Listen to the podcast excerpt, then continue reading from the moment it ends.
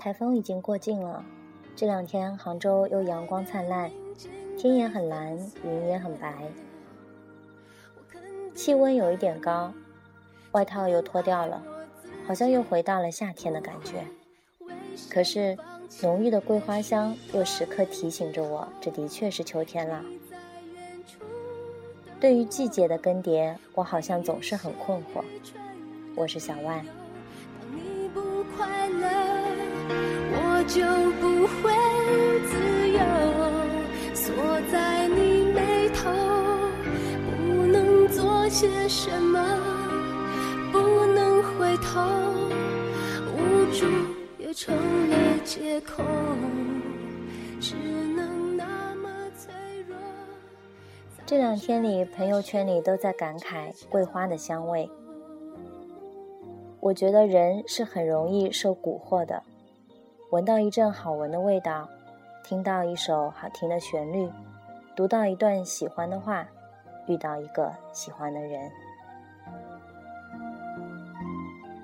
这些细小的变化，有时候也许是无意的，但是你生活的节奏，你心脏跳动的节奏，就被打乱了。已有了知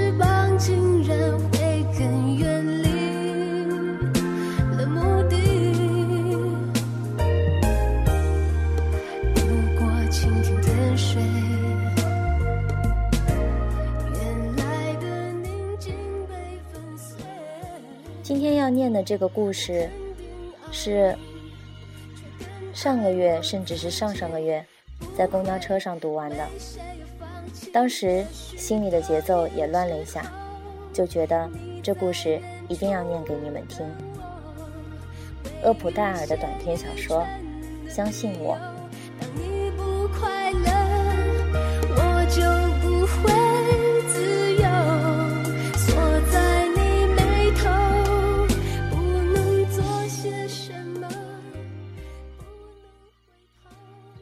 罗德三四岁的一天，父母带他去游泳。这件事显得有些稀奇，因为在此之前，一家人除了去离家两个街区的电影院，很少去其他地方。在游泳池，他们度过了不愉快的一天。在这天之后，哈罗德就没再见过他的父母穿泳衣，他只记得他几乎全裸的父亲。站在游泳池里踏着水，而他站在湿漉漉的瓷砖边缘瑟瑟发抖，悬浮在露粉深不可测的气息里。水呈现出一种不自然的蓝绿色。哈罗德看着那明亮的波浪轻轻舔岸，感到一阵晕眩。他母亲穿着一身黑色的泳装，衬托出白皙的皮肤。不过，他当时的注意力并不在他身上。父亲让他跳下来，来吧，小家伙，跳！父亲用温柔的声音鼓励他：“别怕，我会接住你的。”他的身影在游泳池、瓷砖和阳光下单调地回响着。哈罗德清醒地意识到自己洁白的皮肤在阳光下暴露着，这平添了他想要赤身下水的念头。他父亲稳稳当当地站在水中，看上去相当镇静。当哈罗德纵身一跃的刹那，他的脑海中还在漫不经心地想着：他父亲究竟站在什么上面？蓝绿色的液体瞬间包裹了他，浓密而纷乱。他试图喘气，但却感到一只拳头塞进了喉咙。他看到气泡在眼前上升，一串串的气泡随着他的下沉而上升。他感到自己下沉了很久，直到沉入了无边无际的黑暗世界。然后，什么东西抓住了他的胳膊。哈罗德被重新体会水上的世界。他趴在父亲的肩头拼命喘气。当父子二人爬出游泳池时，他的母亲气急败坏地冲了过来，当着哈罗德的面，异常熟练地给了他父亲一记响亮的耳光。那声音似乎在整个游泳池回荡，甚至被所有游泳的人都听到了。当然，这或许只是哈罗德记忆中的回声。哈罗德带着一身像亮闪闪的水珠，从父亲湿漉漉的手上转移到母亲干爽的怀里。他在大庭广众之下失态的窘迫心情，直到喘过气来还没有消失。他母亲对他也是怒目而视。他全身裹着浴巾，站在母亲西边的草地上。当他咳出最后一颗肺里烧灼的水珠时，他感到永久性的羞耻。哈罗德不知道自己是怎么掉进水里的。很多年过去，当他询问父亲，父亲早已将此事淡忘。那不是一件明摆着丢脸的事吗？他父亲带着温柔的悲喜交加说：“要么沉下去，要么游上来。你沉了下去。也许哈罗德当时跳得早了点儿，要不就是他的体重超出了父亲的意料，于是父亲没能接住他。不过，在哈罗德的成长过程中，他依然对父亲保持着信任。他不信任的倒是他母亲。”他熟练而迅速的愤怒。他直到大学都没有学会游泳。大学里，他是通过仰泳和蛙泳的混合动作通过的考试。每当他惊慌失措开始下沉的时候，他就抓住旁边老师挥舞的粗棍子。游泳池的气味总是让他惊恐万分，好像他闻到的是青龙吐出的气息。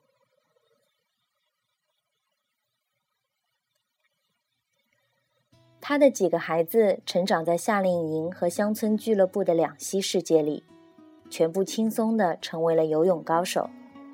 他们试着教他潜水：“你必须先把头扎进水里，爸爸，要不然你一一跳水就会先打肚子。”我害怕浮不上来，他坦白道。他在水下最不喜欢的就是一串串气泡从眼前升起的景象。也闻不到最熟悉的怀念。回家的路好远，你的剑指我他的第一任妻子害怕坐飞机，但他们还是经常乘坐。要么坐飞机，他对他说；要么就别想在二十世纪过日子。他们飞往加利福尼亚，路上有两架飞机在大峡谷上空相撞。他们飞离波士顿。前一天，几只惊悚鸟阻塞了一架飞机无线导航的引擎，使它一头栽进了港口。因为冲击力过大，乘客们的身体被扣上的安全带一截为二。哈罗德和妻子飞越非洲大陆，他们在夜晚横穿赤道。此时，大陆如同墨色的深渊，被星星点点的部落萤火点亮。他们在尘土飞扬的跑道上找路，舱门砰然作响。他那么害怕。哈罗德向他保证，他以后再也不必和他一起坐飞机了。可最终，他们还是从非洲的伊索比亚高原，横穿广袤荒凉的利比亚沙漠，直至中地中海沿岸，最后飞抵罗马。这架从罗马起飞的泛美航空公司客机拥有最为舒适的设置，像房子一样宽大的机舱，供应各类美国杂志和零嘴。美妙的音乐在机舱里流淌，而且只有为数不多的乘客。飞机起飞之后，哈罗德埋首于一本美国新闻周刊，心里憧憬着吃一顿大餐，美美的睡上一觉，醒来就到家了。可是十分钟之后，妻子问：“飞机为什么没有升起来？”哈罗德向窗外看去，果然，窗外的海面依然没有缩小。他能清楚的看到小船和翻腾的白浪。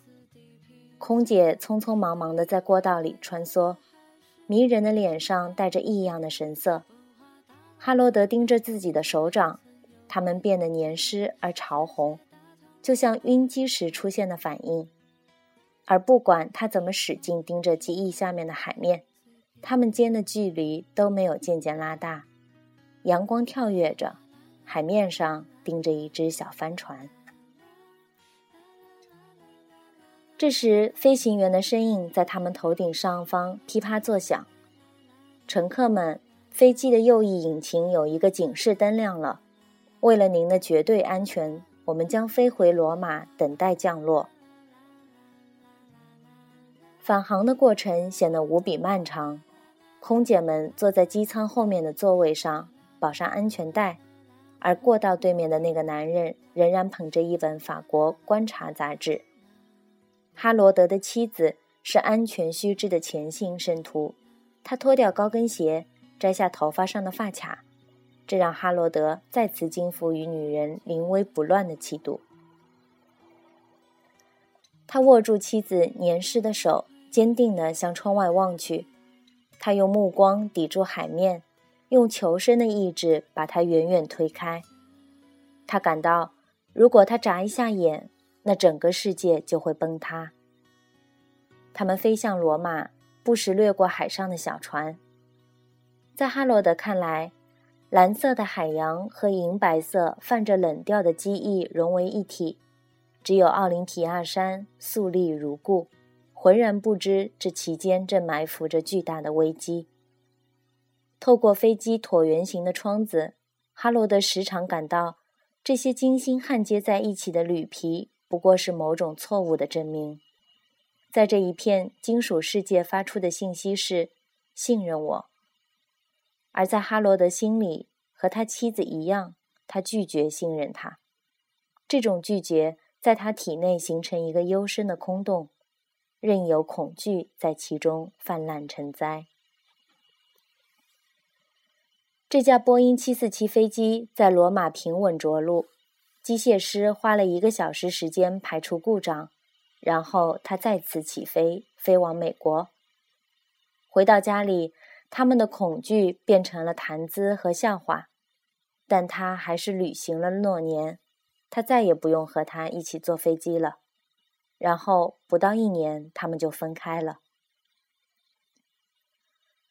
在分开的那段日子里，哈罗德似乎把他的孩子从一个房顶抛到了另一个房顶，默默祈求他们的信任，就像几年前他曾用针头钳给女儿调整牙箍，他捂着腮帮忙找到她，牙箍的铁丝戳得他嘴里面疼。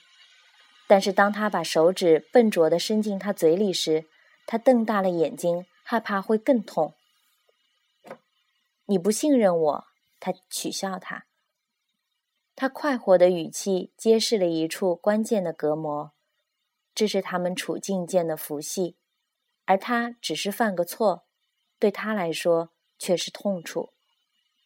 他人的痛苦不是我们自己的，他认为。只有宗教在寻求修补这一认识，但是每代人有每代人的痛苦，这种认识上的福气无法弥补。假如没有这个伏羲，我们就会受不了感情的压力。亏得这一脚冷漠的西地，我们才得以苟延残喘。在飞行员说乘客们的话音里，他父亲叫他跳水的催促声中。哈罗德都曾经感到过其中必要的冷漠，甚至在他安慰女儿时，他也察觉了。宝贝，我知道你现在很害怕，但是如果你别动，看到这小尖儿了，哦，你又动了。哈罗德带着女朋友去雪山滑雪，他已经好几年没交女朋友了，不免要重拾那套巧妙的追逐女人的两面手法。既要娇宠，又要善于挑逗。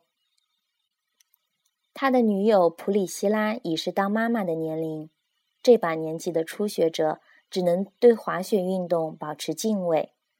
他一整天都在一个小坡上练习转弯，一点点的建立信心，而哈罗德则和孩子们在雪山上纵横驰骋。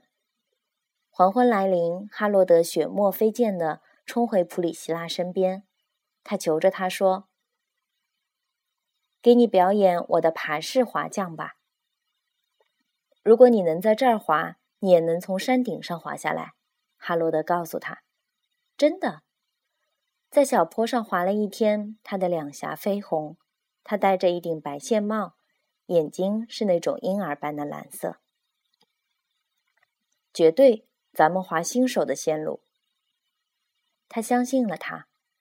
不过，随着缆车越爬越高，高处的寒风横贯双耳，他的脸上出现了犹疑之色。随着施虐者所体验到的不正常的隐秘快感扩散开来，哈罗德意识到这件事他做错了。缆车隆隆地向上爬，越来越高。我真的能从这儿滑下来吗？普利希拉问道。像个孩子似的等待着回答。哈罗德睹物疑情，不禁又想起了当年游泳池畔的一幕。他说：“不滑这一段，看这儿的风景太美了。”他们摇摇摆摆地经过一段山谷，他的身体僵直地坐在缆车上，顺从地扭过头。他看到下面林木茂盛的山谷和冰冻的湖泊。它们构成一道蓝绿色的风景。山脚的停车场像一只小盘子，镶嵌着汽车的花纹。索道不可遏制地跌宕着。温度下降，周围低矮的松树盘根错节，薄雾填底的冰面，它们已身处云中。普里希拉站在山顶，浑身颤抖，几乎无法站立。我做不到，他宣布。照我的样子做，哈罗德矫健地向下滑了几码，说：“先把你的重心放到一只滑雪板上，然后再放到另一只上，不要管山的坡度，只把注意力集中在你重心的移动上。”他把重心向后移，从坡上站起来，但马上又摔倒了。他的眼里噙着泪水，他害怕泪水很快会凝固。把他的眼睛冻瞎，他滑到他身边，鼓足了怜爱的心意，一个劲的想融化他的恐惧。只看你的滑雪板，别管你在哪里。这里根本没有雪，他说，只有冰。边上没有冰，边上全是树。振作起来，宝贝，天快黑了，我们会被冻死的。别瞎想了。最不济也会有巡逻员来巡视滑雪道的。把你的重心向下，然后借助重力往下滑。你必须这么做。该死，这很简单。对你来说倒容易。普里希拉说。按照他的指点，普里希拉开始小心翼翼地向下滑。他撞到一小块石头上，再次摔倒。他尖叫起来，想把滑雪橇扔掉。可是他们系在了手腕上，他踢着雪，婴儿般的大发脾气。一只滑雪板被他踢掉了。我恨你，他哭道。我做不到，根本做不到。在小坡那里，我本来很自豪。我所有的要求不过是想让你看我在那儿滑，哪怕只看糟糕的一分钟。我所有的要求就这些。你明知道我做不到，干嘛非把我带到这儿来？我以为你没问题了，他有气无力地说：“我想带你上来看风景。”毫无疑问，他父亲当初也想让他体验下水的快乐来着。黄昏在山间降临，一群群少年雪山健儿穿得五光十色，天崩地裂似的从高处滑下，呼啸而过，只偶尔出于好奇侧目瞟他们几眼。哈罗德和普里希拉商定脱掉滑雪板走下去，这花了他们整整一个小时，让哈罗德付出了脚后跟各磨出一个水泡的代价。路边的树木注视着这场格外缓慢的行进，带着奇异的冷冰冰的隔膜感，那是与飞机上的铆钉如出一辙的颇具讽刺的镇静。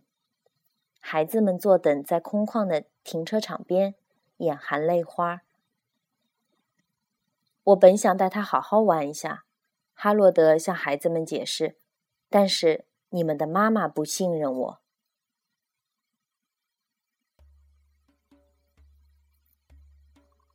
还是在这段危险的时期，哈罗德去前妻家里给儿子过十七岁生日。在他正准备赶回城里公寓的火车时，他注意到一盘子刚出炉的布朗尼蛋糕正晾在烤炉上。这有些奇怪，因为生日已经过上了。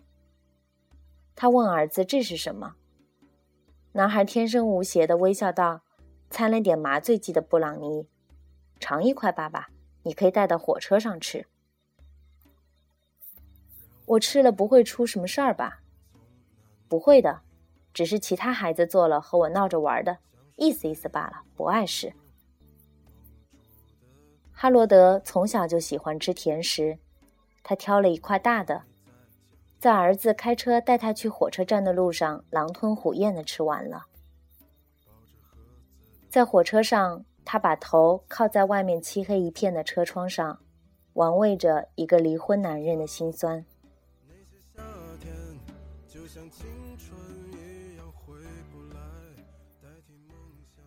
慢慢的，他感到口干舌燥，同样的思绪反复出现，一层层堆砌，在大脑皮层中呈现出格外流光溢彩的形态，既像彩色印刷的地层图，又像比赛场上的彩带。当他轻轻晃晃的下了车，立刻感到头重脚轻，不得不靠在什么东西上，要么就得倒在地上。他的身体拖累着他。不听使唤，他感觉自己被人流裹挟着出了车站，穿过一群披着大衣的陌生人，经过一条停满了肿胀汽车的街道。他琢磨着，到底发生了什么。半清醒的大脑猛然意识到，他吃了一块掺麻醉剂的布朗尼。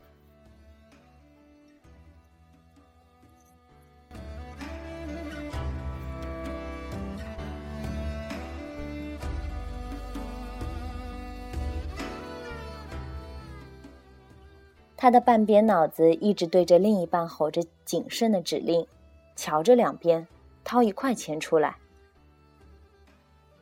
慢着，这儿有待用的零钱，把钱放进收款机里，等十六出来，别上错了，别慌神。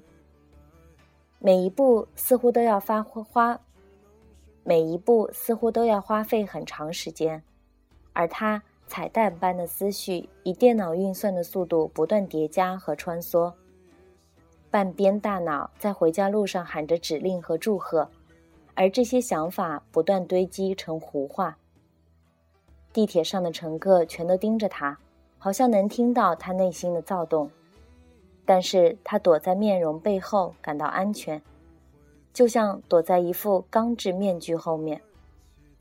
车轮发出尖锐的刹车声。一串彩灯从窗边飞逝而过。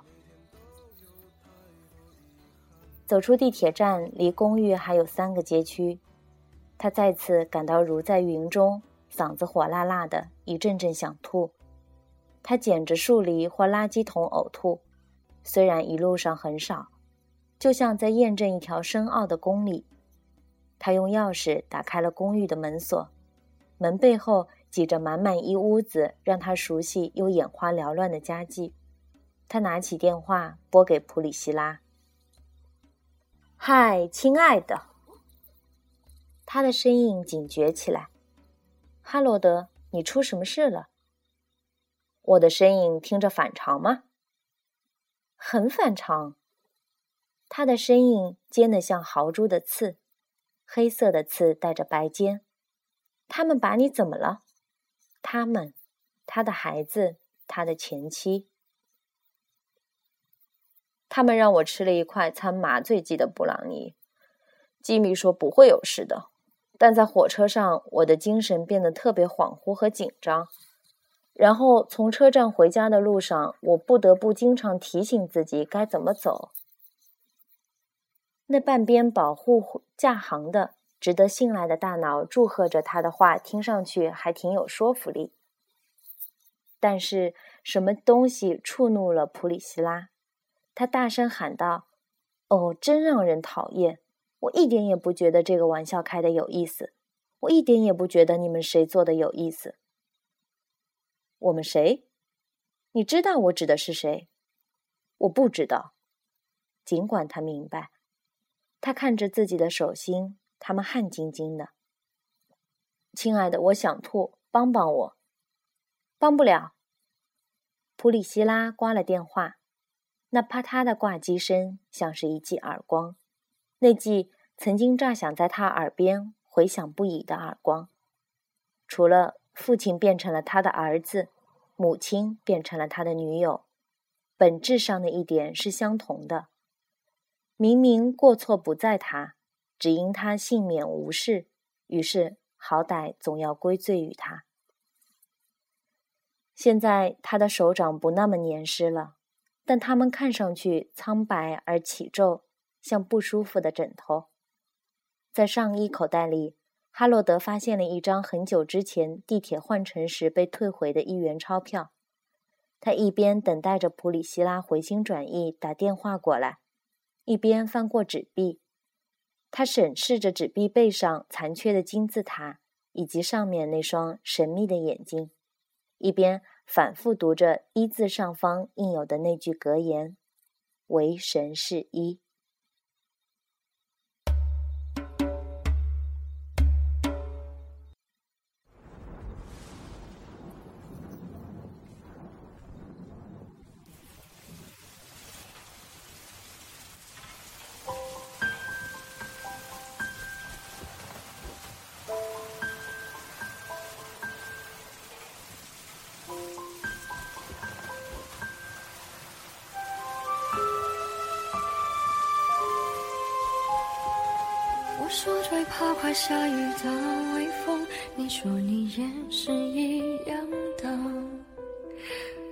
笑着看天空，聊着聊着聊到哭了。我们都似乎被谁疼爱过，那些梦完美的无救，好多相似的温柔，也有不。一样的难过，两个许多年的朋友，两段爱来去的理由，在时过境迁之后，我们在路边叙旧，那被甩了一耳光的梦，像雷声隆隆，我们都被忘了，都被忘了很久。时间就是一段路的小偷，那雨伞下的衣袖，那等答案的面孔，多少快乐走成寂寞，我们都被忘了，都被别人忘了，爱情该用多少字来形容？你讲的淡定轻松，我看着乌云飞走，因为所有你的话我都懂。有始无。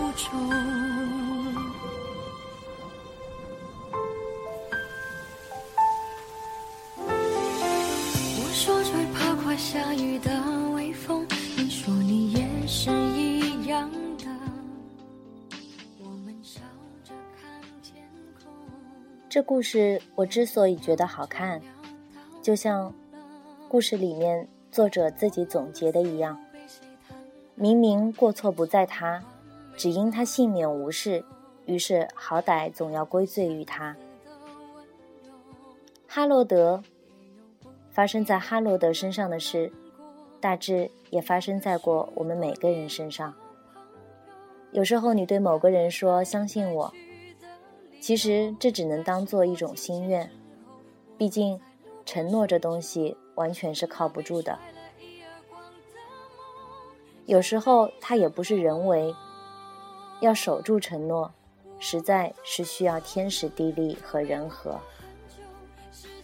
人和人之间的信任本身就是很脆弱的，信任也不是单独成立的。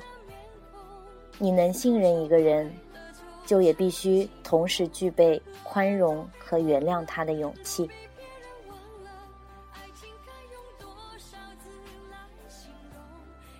尽管这个世界上有许多无奈，但是坦然面对总是比处心积虑要更好一点。希望你们都能可以找到一个能够信任的人。时间就是一段路那雨伞下的衣袖那等答案的面孔睡个好觉吧我是小万晚安